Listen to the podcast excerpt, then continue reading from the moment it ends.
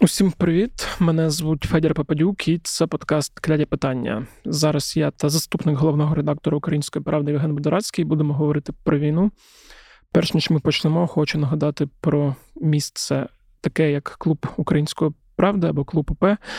Ми будемо дуже вдячні, якщо ви долучитесь, бо завдяки тому, що ви долучаєтесь до клубу, ми можемо записувати більше відео, більше подкастів, наші журналісти можуть писати більше статей, ви зможете комунікувати з нами напряму, отримувати від нас листи, мерч, приймати участь у наших подіях. Тому посилання на Клуб УП буде в описі цього подкасту, долучайтеся, будемо вас там чекати. Женя, привіт! Привіт. Давай почнемо з новини не саме приємної, яку прочитали українці цього ранку. І хтось, може, навіть побачив фото, хто заходив в соцмережі, такі як Твіттер і щось інше. Власне, ССО повідомило про загибель воїна 73-го морського центру спецоперацій. Можеш пояснити по тій інформації, що є в відкритих джерелах, що там відбулося і яка операція могла бути? Ну, в відкритих джерелах в нас тільки одна заява ССО. Звісно, з російської сторони з'являються якісь фото. Та? Ну, з того, що зрозуміло, що хлопці потрапили в засідку при спробі висадку на Тендрівську косу. Складно поки говорити про якісь версії, ну, і говорити про кількість загиблих. Те, що видно, що справді засідка росіянам вдалась. І тому що ці люди, які працювали в 73-му центрі ССО, щоб ви розуміли, це спеці там ювелірного, ну це називається ювелірні елітні підрозділи, які це водолази. І люди спецпризначенці, які знають точно ту місцевість, як, напевно, ніхто. Тому що 73-й центр СОМ знаходився або знаходиться, там, це місце дислокації його Очаків і острів Первомайський, який поруч там між Очаковим і Кінбурською косою. Тому для них ці місця, ну, точно як рідні, тобто вони їх точно знають. На Тендрівській косі неодноразово проходили і навчання, і, ну, тобто це така місцевість, яку вони дуже добре знають. Власне, це означає, що, скоріш за все, просто хтось десь злив, я підозрюю, що інформацію. В основному саме так і відбувається. І росіяни, якби, підловили там наших хлопців. І це, напевно, такий день, коли важко взагалі, там, напевно, говорити спецпризначенцям, цим тим більше. ССО в нас, зараз не зовсім коректний вираз кажу, але не така розкручена, наприклад, як розвідка, як Гурівці. Та? Але ССО менш з тим, вони теж дуже-дуже багато речей роблять, які дуже сильно допомагають. Тому що це переважна робота в тилу, це переважна робота якраз не світячись зовсім. Тобто це люди, яких ми якби не бачимо, ми знаємо про їх існування, але ми їх не бачимо. І тобто ми дізнаємось про них дуже часто там внаслідок хіба що там якихось героїчних операцій. І часто ми їх знаємо максимум позивні, і то це прям при дуже хорошому розкладі. Або коли хтось виходить якісь на командні посади, і тільки потім більш-менш розкривається його біографія, і стає зрозуміло, що ця людина там брала участь. Тому це, напевно, ну, одні з, як це, оцінених армією, але дуже недооцінених суспільством фахівці. Ну, тому що недооцінені з причини тої, що практично ніхто часто наочно, часто бачить їх в обличчя і мало знає, хоча роботу ССОшників часто викладають в мережі, показують в основному якраз тилові якісь вилазки, багато успішних. І, ну, для цього треба велика фахова підготовка, і коли трапляється от така подія, яка трапилась сьогодні, то це не дуже приємні новини для нас всіх. Власне, погоджуюсь. Сподіваюся, що буде змога помститися за ці втрати в якийсь момент. І, ну, важко говорити про такі новини і проговорювати, але ми також змушені говорити і про погане. Ну, тут я, напевно, одразу, знаєш, я хочу таку зноску зробити невеличку, в плані того, що зараз вже почали з'являтись, як це, версії, що ми там, це мав бути черговий флаговтик. Люди добрі, ви не знаєте, ви не бачили того бойового завдання, яке в них було. Ну, звідки ви знаєте, що там, де там, хто мав що зробити?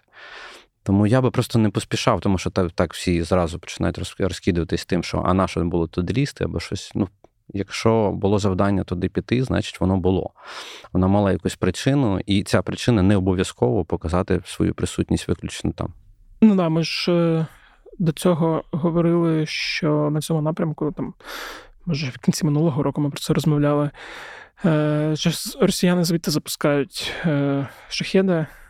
Да, свого часу саме десь, ну, може, не з Тендрівської коси самої, але поруч з тієї місцевості активно запускали, ну, як мінімум, там, Очаків обстрілювали, підганяли щось. Ну, просто з Тендрівської коси навряд чи це вийде так просто зробити. Але, ну, сам факт того, що що ці місцевості використовуються росіянами в тому числі, тому бойові завдання не тільки про флаговтики, і не треба спрощувати аж настільки, і не треба там аж настільки, якби, знецінювати ті життя тих людей, яких ми сьогодні втратили.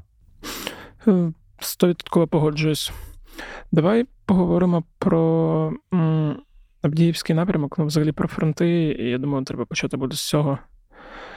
Як головна тема, ми вже в минулих епізодах обговорили, чому відбувся вихід з Авдіївки, і в цьому епізоді я хотів би поговорити більше про те, де та лінія, на якій вдасться закріпитися силам оборони. Тому що ми побачили відхід там ще з однієї позиції, там з населеного пункту Ластички, трошки далі. І незрозуміло поки що, де буде ця лінія. Там наче вчора виходили з заявами представники також сил оборони, і хотілося б поговорити про це більш детальніше. Тому що, коли я спілкувався з нашою журналісткою Олею Кириленко в п'ятницю, коли вона казала, що типу росіяни можуть зупинитися після Авдіївки, як це зазвичай буває після важких боїв, але вони навпаки продовжують темпи, наступають, користуючись тим, що в нас проблеми із людьми, із укріпленнями і з боєприпасами, про що ми теж неодноразово говорили. Так, ну от тут, знаєш, тема доволі широка, тому що там дуже багато якби факторів, які можуть вплинути на те, що буде відбуватися далі. Перш за все, що відбувається наразі, та? Ну, тобто, перше, що які задачі ставлять перед, скоріш за все, російська армія. Якщо ви всі згадаєте Бахмут, і згадаєте такі села, як Кліщівка, Андріївка, та, в яких наші робили контрнаступальні дії, і тому не дають спокою Бахмуту як такому, то перш за все, ну, це, напевно, очевидно, що росіяни намагаються створити буферну зону для Авдіївки, щоб якимось чином хоча б її трошки обезпечити. Тепер вже Авдіївку, ну, як мінімум, і ще далі просунутися, щоб і Донецьк був більш безпечний. І саме от це просування, воно більше зараз про це. Якщо відкривати карту тих місць, то теж буде зрозуміло, що в моменті там Ласточки, там затриматись, якщо в тебе немає там фортифікаційних споруд, нормально заготовлених, то там втримати ворога теж доволі складно, тому що воно трошки нижче рівня того, що буде далі. І от ми бачимо, з одного боку іде Авдіївка, вихід з неї через Ластички, потім іде Орлівка, в якій зараз у нас все і відбувається, та? Ну, переважно. І слова Дмитра Лиховія, речника ОСУ в Таврії, який сказав, що українські сили оборони будуть закріплюватись на новій лінії, яка буде Тоненькі, Орлівка, Бердичі, для того, щоб і там ландшафти місцевості мають допомогти. Ну, по-перше, там мають допомогти підготовлені лінії оборони, якщо вони є, так? Я точно знаю, що в Тоненькому точно в опадинку стояв такий величенький. Як ми зрозуміли, в Орлівку спробували росіяни зайти і силами 25-ї бригади, і 3-ї штурмової їх в певний момент звітам вдалося вибити. І далі Бердичі, це виходить північний фланг, там, де активно в Степовому раніше працювала, ну, і так, і далі працює 47-ма бригада. І я так розумію, що росіяни підтиснули, і з Степового довелось вийти, і тепер намагаємося закріпитися на якраз у цій лінії Бердичі, Орлівка, Тоненькі. Це виходить от Західна Авдіївка, Ластичкіне, і от іде оця лінія Орлівка, Бердичі, Тоненькі. для розуміння просто ландшафту, далі за цією лінією стоять наступні села: Семенівка, Уманське, і такий невеличкий йде підйом, тобто починається трошки висоти, перепад там висот в районі 50 метрів. Тому от ці моменти в районі там Семенівки, в районі Уманського, там можна використовувати активно, ну, тобто це дуже помічне для мінометчиків, для дронщиків, для арти, яку можна нормально коригувати на противника, який знаходиться нижче. Тобто ми говоримо про те, якщо в нас вдалося встигнути зробити оцю лінію оборони по Тоненькому, Орлівці і Бердичах, якщо вона там не міцна, то ми говоримо про наступний етап – це Семенівка, Уманське. І є ще, треба назвати, ну і в цьому всьому там є каскад водосховищ, там на карті там це добре, дуже добре видно, там отакі водяні плями йдуть. Це водосховища, їх такий каскад, тобто вони це природні перепони, які теж дуже часто допомагають. Але оце все це те, що треба було збудувати. Чому поясню? Тому що на кожній з цих позицій треба було, щоб працювали інженерні війська, тому що в лінії оборони, починаючи з 2014 року, було 3, по суті. Ну, тобто, перша лінія оборони по лінії Авдіївка-Мар'їнка, верніше, якщо знизу брати, там Мар'їнка-Авдіївка, там, де піски і все інше. Ну, тобто, це все була перша лінія оборони. Uh-huh. Ну, тобто, в нас, враховуючи 2014 року, починається до 2022, це був активний передок. А друга лінія оборони, вона знаходилась по лінії, тут треба якраз, знаєш, ширше подивитись на карту і дивитись, там Курахове, Курахівка, Карлівка, Камишівка, здається, якщо не помиляюся, і Очеретине. Тобто, це була велика лінія оборони, друга лінія оборони, це тепер, напевно, можна це говорити як стара лінія оборони, яка вже там, ну, існує там ще з часів малої війни. Так? Uh-huh. І ось ця лінія, вона має бути більш підготовлена, і зараз ясно, що виникає тільки одне питання. Тобто ми аж до неї будемо йти, і там будемо зустрічати ворога активно, чи все-таки будемо пробувати стримати на тих лініях, там, на каскадах, на висотах. І от це все треба враховувати фактори, скільки в нас є сил, взагалі наявних ресурсів, для того, щоб максимально прогнозувати те, що буде відбуватися на тому напрямку. Я би хотів просто зразу сказати, все, що ви бачите на Авдіївському напрямку, не можна називати словом провал або ще щось, що я вже часто чую. Ну, типу, чому ми так провалюємось? Це не є провал, тому що от тільки що все, що я сказав, це ландшафт.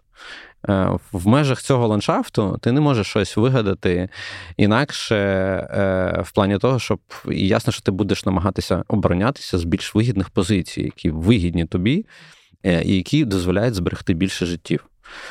Тому дуже часто за певні ділянки на карті, дуже часто це дуже боляче, тому що це наші села, але інколи просто вони не дозволяють ландшафтам якимось чином оборонятися, тому просто там підставлятися під арту і під FPV противника, ну, було б нелогічно.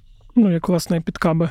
Так, я просто розумію людей, які так песимістично на це дивляться, бо коли ти відкриваєш мапу на тому ж діпстейті, там, не знаю, виставляєш собі зміни за місяць, то важко дивитись, ну, це червоне, яке насувається і з'їдає. Ну так, воно зразу тобі насувається, але я просто хочу нагадати, що якщо ви згадаєте якраз, напевно, оцей відтинок після втрати Сєвєродонецька і Лисичанська, угу. Як швидко вони, ну, ті росіяни просунулись під Бахмут. Чому так? Ну, тому що все, що було по місцевості, воно було більше під захист Сєвєродонецька, а тут вже друга лінія оборони вже була по, якщо ви пам'ятаєте, це якраз було в районі Бахмута, і тому до нього їм вдалося доволі швидко тоді пройти, але потім вони зупинились. І потім бої тривали дуже-дуже довго. Да, і тут знову питання про інженерні війська і про підготовку позицій. Це, до речі, вічно недооцінена тема в плані того, що не тільки тема недооцінена, це недооцінена тема була в українській армії доволі давно, і хотілося б, щоб інженерів наших теж чули, тому що і всередині армії до інженерів інколи буває таке ставлення, типу, що ну ви ж все одно не воюєте. Ні, вони воюють, вони будують, і вони риють, і роблять це так само під обстрілами, і тому тут якби теж знецінювати не варто, і враховуючи те, що від дій багатьох інженерів залежить життя багатьох піхотинців. Да, і росіяни це так само розуміють, тому якщо бачать, що десь починаються інженерні роботи, я так розумію, дуже прицільно б'ють по цим ділянкам. Так, ну і, власне, техніки інженерної так само, тобто і прильоти по всьому тому, що поруч. Дуже часто оці прильоти, які, умовно, по Селідовому там нещодавно були, або по Кураху, так само. Ці прильоти дуже часто стосуються не тільки якогось особового складу, а часто і техніки, і в тому числі не бойової, а саме інженерної техніки, яка ну, безпосередньо в боях наче не бере участь. Ми, до речі, з тобою говорили кілька разів, що хочемо записати на цю тему епізод з кимось. Я все намагаюся вичепити, ну, типу, якщо хтось з інженерів хоче, я знаю, просто я з декількома спілкувався і злітало в останній момент. Дуже хочу поговорити з якимись інженерами, тому що в інженерів багато питань до того, що відбувається, але вони кажуть, ми не маємо повної картинки для того, щоб сказати, чи так роблять, чи не так. От, а мені один з підписників писав, що ви хотіли такий епізод, от тред в Твіттері. Подивіться, можете поговорити з автором, але я розумію, що якщо на це... Тред в Твіттері, якщо ми говоримо про Корсара, ну, подивіться уважно, як він видалений чи не видалений вже тред. Це не тред. Корсар ще, але там про те, що... Я просто подумав про те, що якщо ми говоримо з людиною з Твіттеру, яка займає там якусь... ну, звичайну посаду, то їй можуть не погодити участь у подкасті, і вона не зможе наговорити. До речі, да, це, до речі, всім слухачам і глядачам. В Твіттері дуже часто, якщо ви бачите людину, особливо під псевдо, та, це не завжди так, що ти зможеш з ним поспілкуватися, що будь-який журналіст може з ним поспілкуватися. Ви можете поспілкуватися в лічку, ви можете поспілкуватися як завгодно, тобто людина вам може відповідати, але для того, щоб поспілкуватися з журналістом, практично всім військовослужбовцям потрібно погодження керівництва або, як мінімум, погодження своїх пресофіцерів. Все в залежності від камбріга. Інколи камбріги взагалі не дозволяють говорити з журналістами, взагалі нікому. Інколи проходять там 3-4 ступені погодження. І всього багато такого, а поговорити журналістам, умовно, з камбригом або з кимось з Генштабу, це 7 кіл, я не кажу про пекло, там, а я маю бюрократичних військових, армійських штук, які проходять дуже довго. Ну, наприклад, в нас є одне інтерв'ю, я не хочу, як це, не хочу наврочити, та? У нас є одне інтерв'ю, напевно, одній з найкращих бойових бригад, яка діє з 2014 року і показує себе, просто була майже всюди. І от в нас є інтерв'ю камбрига цієї бригади, але це інтерв'ю лежить на погодженні майже 2 тижні. І тому от так воно інколи буває. Тому, тобто, да, з задоволенням пропонуйте діючих військовослужбовців, а саме діючих. Ну, тому що, я розумію, інженерні війська теж є ветерани інженерних військ. Я розумію, що люди, які можуть розумітися в цій справі, але, ну, як мінімум, потрібно, якщо на публічну розмову витягати, то потрібно витягати людину, яка, як мінімум, будувала це все в 2014-2015 в моменті активних бойових дій, а не тільки фахово знає це в теорії. Ну, погоджуюсь, да. В контексті Авдіївки за лютий місяць було вже збито 13 російських сушок. Ми про це минулого епізоду казали, що там почався сушкопад. За останні там кілька тижнів це 11 сушок. Тобто, мені здається, що такої кількості не було давно. Не було взагалі. Ну, тобто, це було хіба що в моменті першої активної масової, ну, початку повномасштабного вторгнення, коли вони свято вірили, що в нас взагалі тут все вмерло і що ППО взагалі не працює. Це взагалі цікаво, що коли ти там дивишся західні медіа, ніхто на цьому уваги так активно, як начебто, не акцентує, хоча це подія безпрецедентна. І ми вже минулого епізоду трошки пояснювали, з чим це може бути пов'язане, з використанням ППО типу... Різних типів, так. ППО різних типів. І причому останні новини, які доносяться саме з оборонно-промислової сфери, вони можуть ще й підказувати, на якісь підказки натякати. Ну, в плані того, що це виключно теорії, і враховуючи підтвердження в мене немає, я думаю, що і в росіян такі самі теорії можуть бути. Що це може бути не тільки блукаючий так званий Петріот, це може бути і модифіковані насамси можуть бути, які зараз по останніх новинах почали з'являтися про те, що вони можуть і до 60 км добивати. Тому тут може бути всяке з того, що ми використовуємо. Ну, єдине, що здається, вчора там, чи позавчора, пан Ігнат, одному з теоретиків, як це називаю, військових експертів, дуже цікаво відповів. Якщо хтось не бачив, подивіться, у нас, здається, в шорцах навіть є на Українській правді, як про припущення про те, що F-16 вже в Україні. Ну от, знаєте, там відповідь краще, ніж в мене буде, щоб я навіть не практикував. Гляньте. Ну, якщо просто, то він сказав, що ну, експерти, які називають себе льотчиками, про яких ніхто не знає в повітряних силах, ну, навряд можна на ці слова так сильно покладатися. Так от, чим довше ми не будемо знати, ну, якби чіткої відповіді на то і будемо говорити про теорії і версії. Да, це може бути блукаючий Петріот, да, це може бути модифікований Насамс, да, це може бути взагалі гурівська історія з менш простими якимись елементами, там, напевно, вплоть до ПЗРК звичайних, але в правильному місці, в якій знає точно всі маршрути. Тобто тут все, що хоче, може бути. Ну, це зразу, щоб ніхто не там не закидував мені, що типу, що я так кажу, бо I-50 там всі бачили. Багато з тих сушок, які ми бачимо вже на землі. Ну, тобто, момент збиття ми часто їх не бачимо. Тому тут можна багато-багато теорій теоретизувати і версії викладати, але... Ну, мене тішить, що чим більше в нас буде версій, і чим довше воно не буде розкриватися повністю, і що чим довше воно не буде офіційно постійно підтверджено, я маю на увазі, як саме і чим саме, тим краще нам всім буде. Тобто воно працює, і слава Богу. Я просто здивований, що росіяни, як наче, не роблять якихось висновків і коректив, тобто зазвичай там вони вже навчилися, ну, швидко реагувати, що якщо щось починає йти не на їхню користь, а втрата 13 літаків – це суттєва втрата, то треба якось міняти якусь стратегію. Я не знаю, якщо там сьогодні до кінця дня ще впаде один чи два. Тобто... Ну, розумієш, за 50-ти, я так розумію, що там точно вони будуть робити великі висновки, а з сушками я можу навіть припустити, що це в межах похибки, якби, можливих бойових втрат, ну, тобто допустимих. Ну, чому? Тому що наразі підтримувати високий темп просування на фронті, взагалі будь-яке просування на фронті, як ми бачимо, без кабів в них не виходить. Тобто каби – це є одні з зараз найефективніших складових, на жаль, для нас, які вони використовують. А каби просто так без літака не використаєш. Ну, тобто просто це неможливо.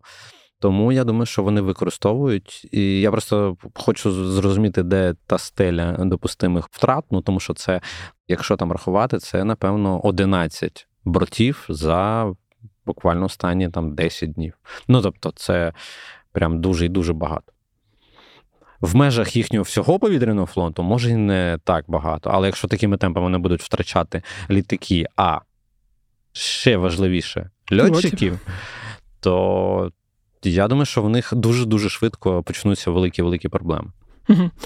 Там ще вчора я бачив новину, яку ми перестуляли з Форбса, який там порахував про те, що, ну, можливо, ми збиваємо там це цінними патріотами і ракети, до яких закінчуються. І я подумав, що це теж може бути для нас якась критична історія, тобто, що нам доводиться, по-перше, вибирати... де їх використовувати, і зрозуміло, що якщо є можливість зараз гасити по російських літаках і берегти життя наших військових, то цим треба користатися. От, але там все, що лякає, це в контексті невизначеності західної допомоги, чи прийде на заміну там цих ракет, які відстрілюються, якщо це дійсно вони щось нове чи ні? Ну, є варіанти. Ну, звісно, що це дефіцитна річ, це дуже дорого, якби, але всім тим, хто намагається порахувати, що дорожче, умовно, навіть що це ми робимо виключно патріотами, що залп 3-4 мільйони проти машини, яка коштує 30-35, і ще й валить тобі кабами таким. Тут, знаєш, тут... Якщо хтось не бачив, да, відео то ми тут зараз покажемо, а в аудіоваріанті пошукайте, поклацайте обстріл кабами Часового Яру. От просто на цьому тижні, ну це просто, знаєш, коли воно на Коксухім Авдіївській падало, воно там трошки, місцевість трошки інша, і воно виглядало таким, знаєш, як такий великий-великий страшний салют, да? Ну такий, який в землю заходить. А от в відео зараз якраз роботи кабами по Часовому Яру, це виглядає просто моторошно. Ну, тобто, і ви, коли подивитесь на це відео, ви зрозумієте, ну, з чим стикаються наші бійці. І я думаю, що тут моменту вибору 4 мільйонів проти 30 і плюс захищеності тилу, які теж, звісно, потрібні, я думаю, що тут стоїть значно менше. Ну, тобто, для того, щоб зрозуміти, чому ми продовжуємо це робити навіть в умовах, тому що це може бути дефіцитним, нам треба стримувати ворога. От це наше основне завдання.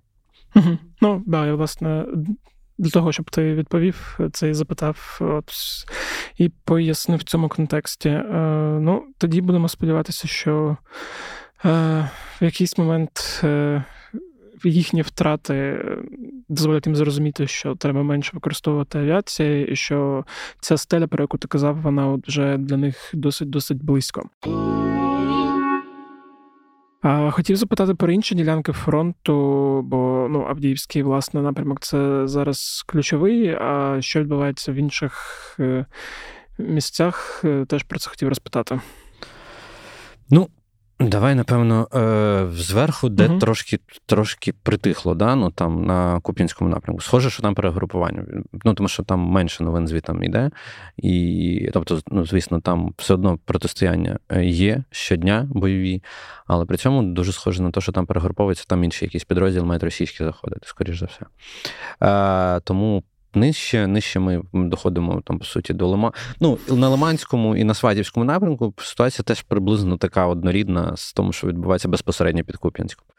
А потім, якщо говорити про Бахмут, ну, це все називається Бахмутським напрямком, і поки ми є в Кліщівці, Андріївці, то це і лишається Бахмутський напрямок, але вони дуже сильно настиснуть з Іванівського, витискають звітом і потроху підходять до Часу Яру і починають, ну, робити те, що вони робили з Авдіївкою і Бахмутом. Ну, тобто, вони вже намагаються артою, кабами просто стирати Часів Яр як такий.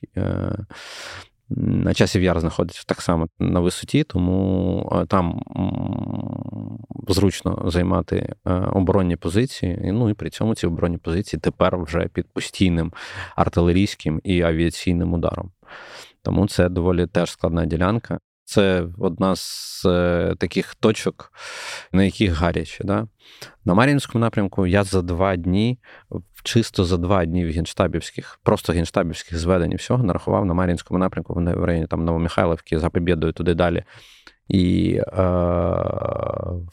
загалом там в районі Мар'їнки я нарахував щось близько 60 бойових зіткнень за два дні. Ну, тобто це вони валять. Судячи по кадрах і по розмовах з людьми, які працюють на тому напрямку, на Новомихайлівці 79 дуже добре їх тримає, там спрацьовує майже все, правильне мінування, робота дронами, підтримка артилерії, в плані того, що навіть з тим боєкомплектом, який не дуже великий, не дуже значний, все одно трохи намагаються ворога стримувати. Ну і якщо брати далі, напевно, на Вугледарі трошки поки що не так гучно, як, напевно, ну і в Роботиному. Роботине – це спроби росіян постійно заходити, часто доволі емоційні вислови багатьох глядачів, спостерігачів з приводу того, що росіяни в Роботиному, здається, 3-4 дні тому було там затища невеличке, там буквально на день чи на два. Я так думаю, росіяни брали якусь просто передишку. І мені вдалося поспілкуватися з хлопцями звітами, вони говорили, що, типу, ну, слухай, тут така історія, що як тільки вони заходять, зразу весь Телеграм вже, типу, вони в роботі нам. Але тут так облаштовані позиції, що, в принципі, логіка їх заходу, вона не має прямого сенсу, тому що ми їх зразу тупо починаємо знищувати.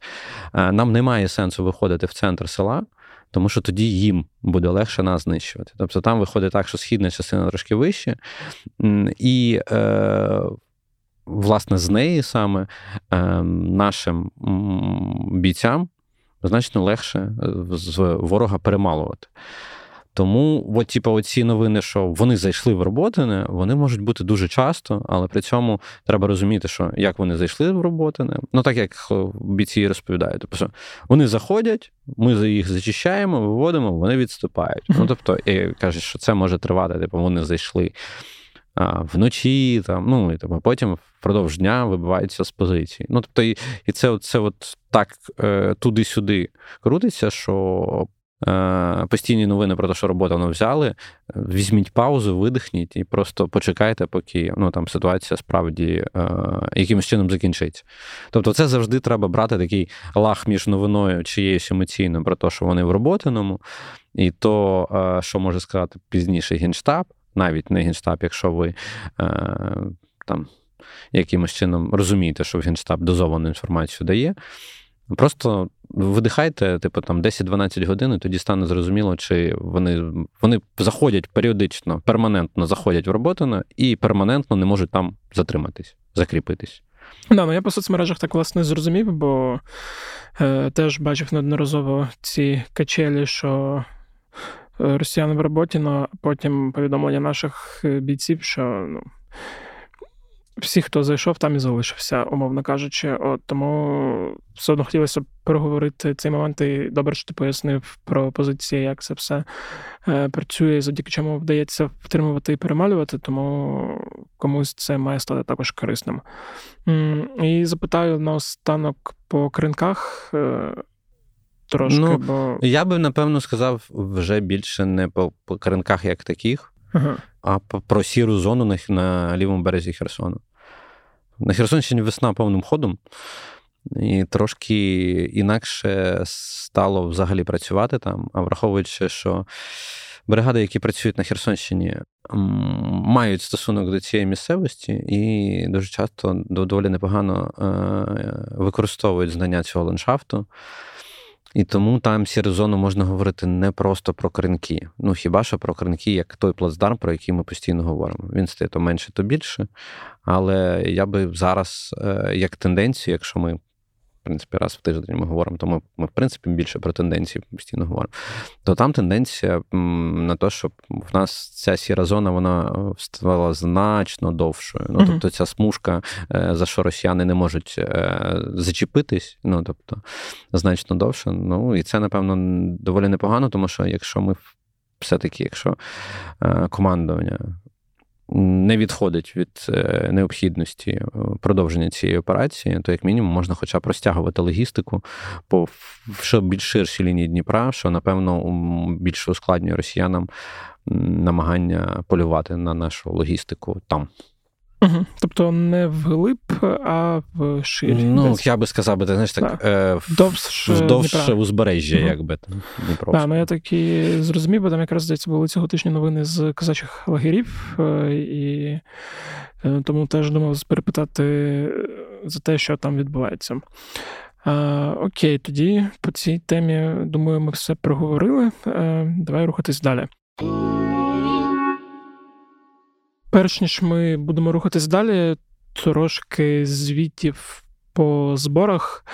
Перше, і не знаю, чи смішно, чи цікаво, що для того збору, для якого ми збирали гроші, а саме на Mavic з тепловізором для ССОшника, який воює на Авдіївському напрямку, йому ці гроші вже не потрібні, тому що збір його закритий і без нас.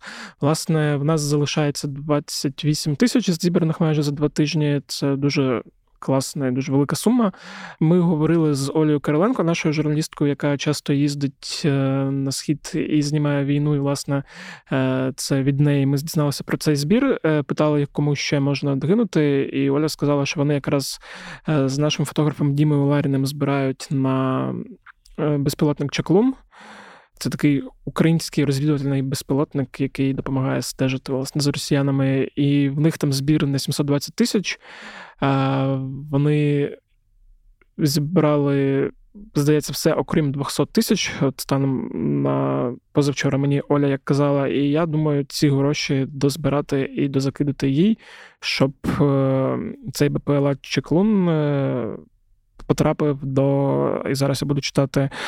до розвідки Зайчиків-Черкеса для глибинної розвідки. Зайчики – виходці з батальйону Кульчицького, яких Оля та Діма знімали в Тетянівці, Святогорську та на Лимані. Тому, якщо можете ще піднатиснути, піднатискайте. Я думаю, наступного тижня ми якусь частину суми, чи всю суму передамо Олі, відрятуємо, скільки там ще залишилось. Банку в посиланні, лінк на конверт в приваті теж посилання, хоч їм не всі користуються, але хтось туди кидає. Тому давайте допомагати.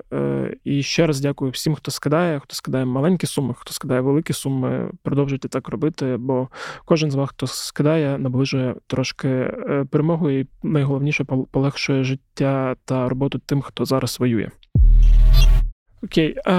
Ще така тема, про яку хотів з тобою поговорити, вона стосується зброї, і вона стосується ланцетів та наших аналогів. Здається, Камишин цього тижня про це сказав, що Україна наростила виробництво до того рівня, що може якось наздогнати кількість ланцетів, які використовують по нам росіяни, саме аналогів.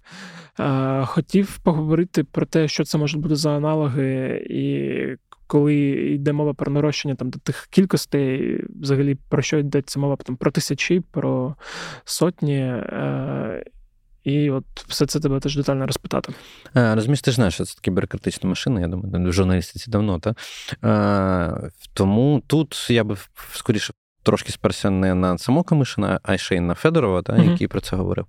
І він говорив про, умовно, що в розробці 7 типів БПЛА, які є або можуть бути подібними. Ну, коротше, аналогів ланцетів. Всі вони, звісно, не ланцети, трохи інші. Хтось більш подібний, хтось менш подібний. Умови задачі всім зрозумілі. Оперативна глибина втручання, тобто дальність роботи БПЛА має бути 40-50 км. Ну, тобто, це доволі помічне було б нашому війську, і це доволі помічне, на жаль, зараз росіянам, тому що вони мають такі БПЛА робочі. І от буквально це цього тижня ми почали говорити про українські ланцети, так би мовити, так? І я би, напевно, виділив з того, про що говорилось давно і що є з тих 7 типів. Напевно, я би виділив 2. Один, який насправді дуже подібний навіть за своєю формою, це БПЛА «Перун», про який я знав восени, хоча презентація була в серпні 2023 року. Тобто там приблизно та сама історія, що і в російських ланцетів в плані по його характеристикам. Єдине, що ми явно поки що не працюємо як врій. Да? Росіяни теж поки що не показали, що вони можуть працювати як врій. З бойовою частиною до 4 кг, в ланцета там 1,3, ну там ланцет 1 в версії там 1 кг, ланцет 3 там 3 кг. В Перуна там дальність там 40-45 км. І бойова частина 4 кілограми. Показували його, якось представляли. Сам особисто прикладів того, щоб якби на фронті його використовували, поки що не бачив. При цьому я знаю точно, що майже всі типи з згаданих Федором безпілотників вже пробували на фронті. Тобто, але наскільки це було там множинно, та я не скажу, тому що, напевно, якби було множинно, то ми б, напевно, це відчули. Єдиний БПЛА, цього типу, з цих семи, про які тільки зараз говорять, ці семи. Це, напевно, беплат Дартс, який, здається, всередині, чи то на початку, чи всередині лютого показував Сергій Стерненко в себе. Він показував цей безпілотник, він трошки іншої форми, він має дальність теж в районі 40-50 км, він сам легший значно, може літати, і саме з ним кадри вже з'являлись в мережі саме цього тижня, здається, на дальності в районі 30 км. Угу. Ну, тобто ми вже можемо говорити, що воно такі десь так і може працювати, як мінімум, вже не в найближчому якомусь просторі. Та? І це було якраз на лівобережжі Херсонщини. Тобто це відео десь зафіксоване, і це було на лівобережжі Херсонщини. Я сподіваюся, що ті темпи, про які говорять наші чиновники, хоча б, скажімо, наші чиновники хочуть це наростити швидко і бігом, як завжди і часто буває з нашою бюрократичною машиною, з фінансуванням, де й, в принципі, технічної готовності виробників. Ну, з проблемами масштабування, з проблемами держзаказу. Да, масштабування, держзамовлення і, власне, технічних можливостей самих виробників. Тому що то, що ми все це бачимо на купах виставок або що десь, то, що вона красиво виглядається, що не означає, що вона красиво працює. Дуже часто красиво працює то, що дуже некрасиво виглядає. Насправді. Тому будемо чекати просто якогось розширення темпів. Ми його дуже швидко побачимо, якщо ми будемо дивитись на фронт. Ну, відео, воно дуже швидко вилітає в мережу. Коли починають працювати активніше, то їх стає значно більше. Зараз їх не так багато, але хотілося б, щоб з кожним днем їх ставало все більше і більше. Да. У нас, до речі, от в понеділок була панельна дискусія подолати Голіафа, і там якраз одна з панелей була про БПЛА, і там, що от я цікаво почув, про що він не думав, що це, здається, я не знаю, можна казати, хто казав, чи не можна. Один зі спікерів. Один зі спікерів, да, хай буде, казав, що там, хто пам'ятає початок вторгнення, там було дивом і чудом, що коли там десь на підрозділі був один якийсь мавік, який міг залітати недалеко вглиб, і це вважалося вау, і що відбувся великий скачок, за 2 роки війни, що там зараз для нас вже норма, коли безпілотник залітає на 40-50 кілометрів і вбиває в тилу, і, типу, і це вже стало чим нормальним, що і процес йде далі. Тобто, але при цьому є проблема, да, що держава не справляється з якимись речами часто примітивними. І... умовно, такий, маленький теж факт такий, який я знав, але мені потрібно було реальне підтвердження від людей. Щоб ви розуміли, якщо хтось не знає, FPV вперше використав Україну в війні в 2015 році. Тобто, ще з 2015 року, в принципі, українські військові відчували, що таке робота FPV. Як бачите, тобто... 7 років до повномасштабки відчуття, тобто у нас було розуміння, що це, але в нас не було ніякого бажання, напевно, у якогось керівництва, я не знаю, військового чи політичного, якимось чином масштабувати доволі просту технологічну історію. Угу. Да, і там теж тема, до речі, підіймалася. Для мене цікава про наземні керовані платформи, бо я знаю, є шабля, це установка керована з кулеметом, яку ти просто кудись водиш на позицію і можеш дистанційно керувати. І є ще наземні платформи, які або допомагають евакуювати поранених, або допомагають доставляти на позиції БК. Тобто, умовно, під'їжджає платформочка, людина вибігає з окопу, забирає там кілька ящиків, і воно їде назад. І теж говорилося про те, що це недооцінений напрямок, який потрібно вкладатися. Я думаю, що цікаво було поговорити взагалі з тобою в окремих епізодах більш детально про те, що є станом на зараз. Про наземну робототехніку і безпілотники наземного типу. Да, поговоримо обов'язково. Да. Тільки можна це говорити прямо випуск. Да, це я просто так закинув, бо можливо в когось, хто нас слухає та дивиться, будуть додаткові питання по цій темі, тому, як завжди, буду просити надсилати їх або в коментарях на Ютубі, або в описі в аудіоверсіях подкастах, там за тими ботами, які я буду кидати.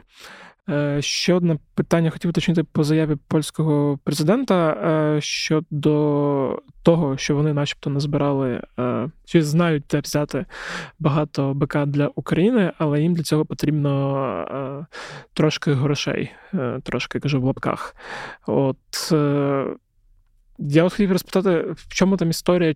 Ну, чи дійсно є якісь БК, які ми можемо отримати, якщо там наші західні партнери передадуть Польщі грошей, чи треба на це взагалі сподіватися? Не Польща, а Чехії. Ой, Чехії, пробачили.